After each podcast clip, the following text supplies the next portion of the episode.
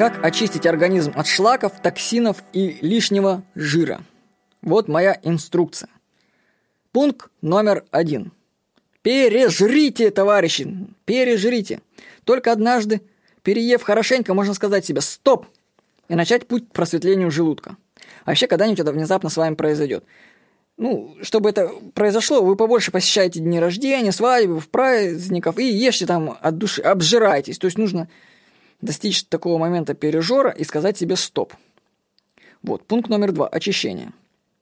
Когда ваше сознание дозреет до мысли, что столько есть уже больше нельзя, проведите очистку организма.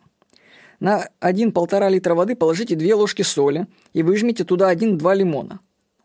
Вот. Вода нужна соленая, чтобы не всасывалась, как обычно, а сразу шла транзитом в кишечник и на выход. Выпейте натощак с утра, когда вам только не нужно никуда идти, несколько чашек с этой ядреной смесью. И ждите. И обязательно не отходите далеко от места своей дислокации. Процедура чистки напоминает чистку труб, когда заливаешь туда что-то типа крота. Когда очистительный состав пойдет на выход, допейте свое волшебное зелье. Вот результат. Спустя время после проведения такой процедуры вы почувствуете, как пища проваливается в желудок. А когда будете пить воду, то ощутите, как она струится по вам. Совершенно новые впечатления. По очистке организма соленой водой и лимоном в интернете написано тысячи статей.